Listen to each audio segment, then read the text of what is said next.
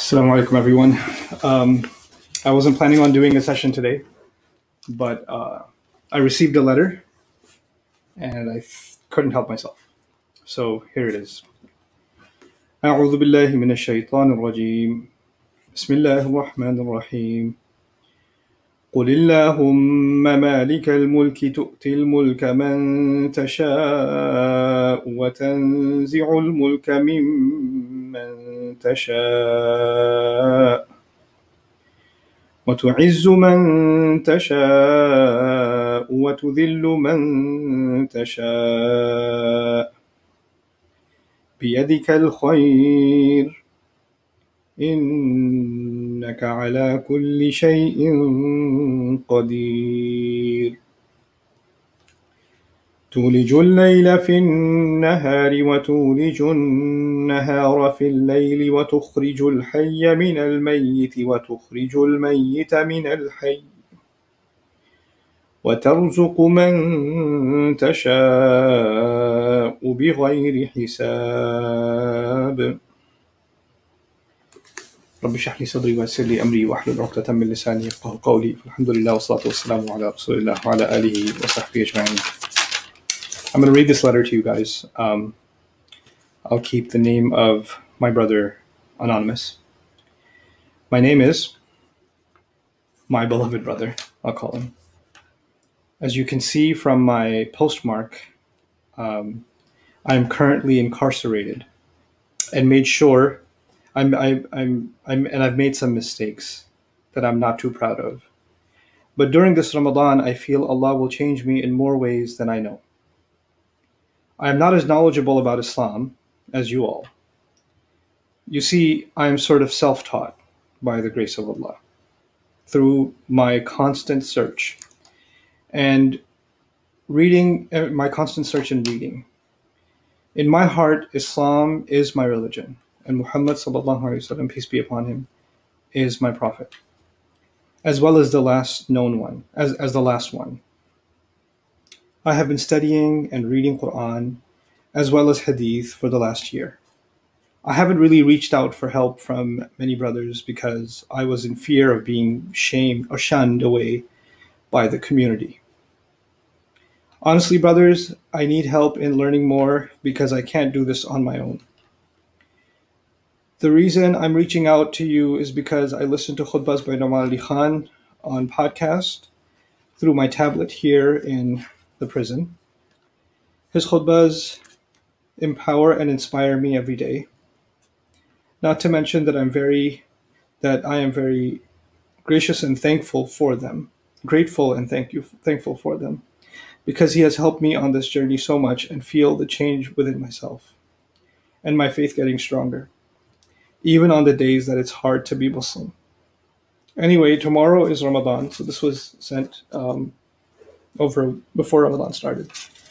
And I'm very limited on reading material and other brothers to help me learn the, the true way.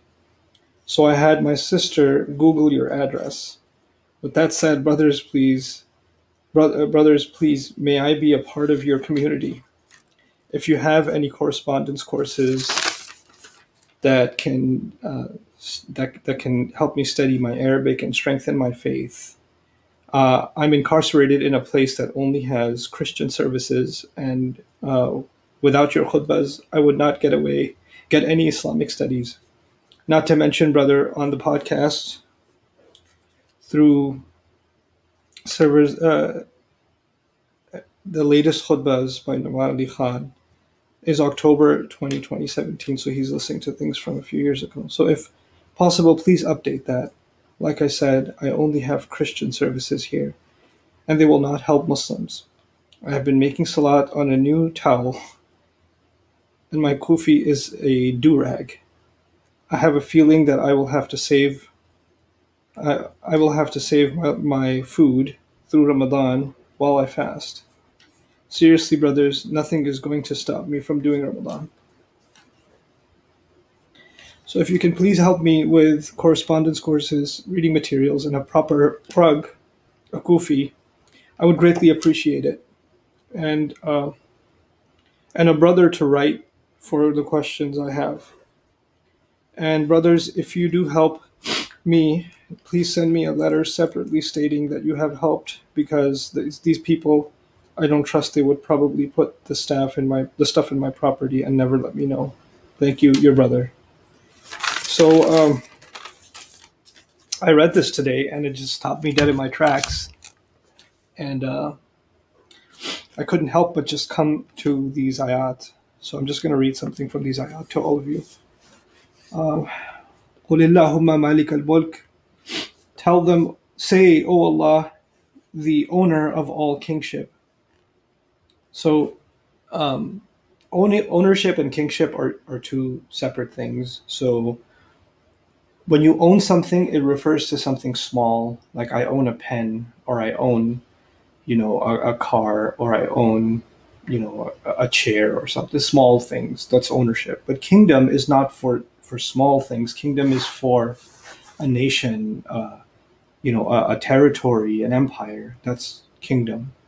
And what Allah does with the word Malik and the idafa to mulk is that Allah is telling us that He is both the owner and the king, and it, it, we should know the difference and why this this name of Allah that we're calling Him with is so powerful.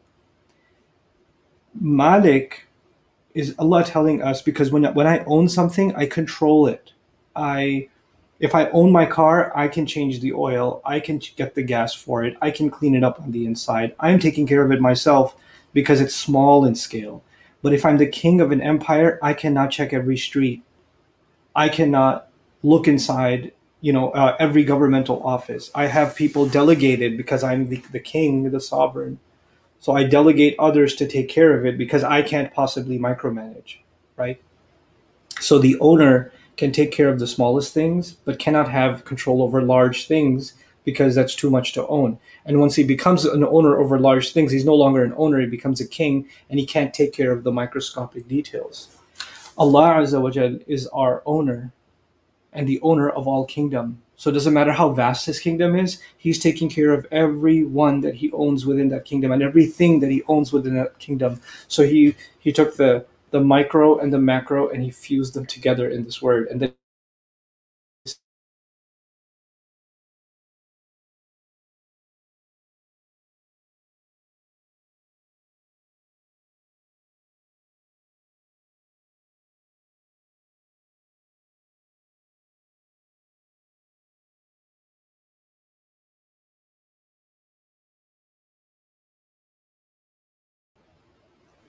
sorry there was a interruption in the broadcast. So Allah tells us you, He doesn't just give us ownership, He gives us dominion. When He wants to give, He can give kingdom to whoever He wants. You give kingdom to whoever you want. So someone could have nothing and Allah can give them vast kingdom. And then someone can have the vast, the most vast kingdom and Allah can pull it back from them and they have nothing left. وَتُعِزُّ مَن تَشَاءُ And you honor whoever you want. And you give authority to whoever you want. وَتُذِلُّ مَن تَشَاءُ And you can humiliate whoever you want. بِيَدِكَ الْخَيْرِ In your hands alone, in your hand alone, at your disposal alone is all good there is.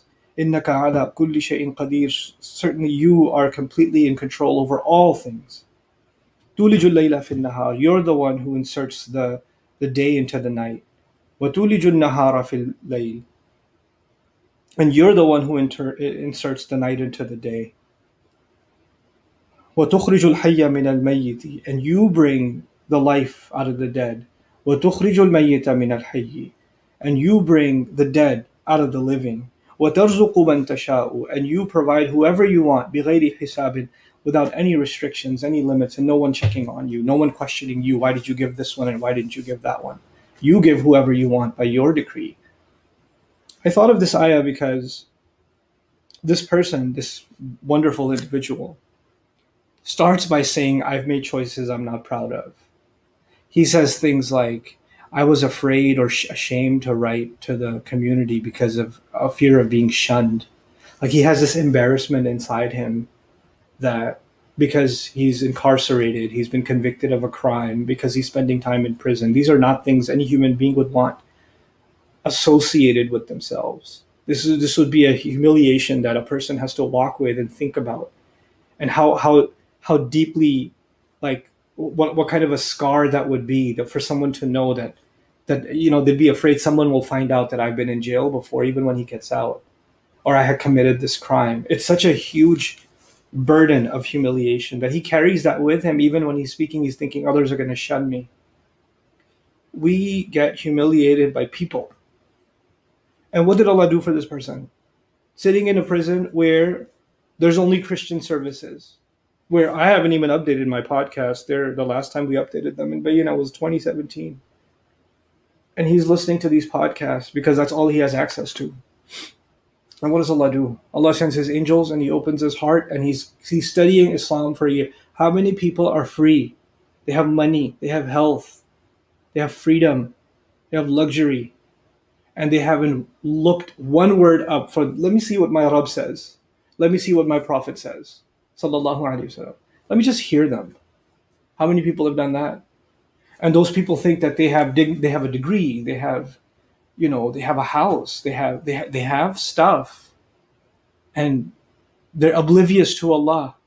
You become I can become oblivious to Allah, and here's a person who has none of these things, and we would think this person is dignified. Look at the job they got. Look at the, the money they got. Look at the, you know, the clothes they're wearing, look at the car they're, they're driving. These are things that we associate with prestige. And to Allah, that has nothing to do with any prestige.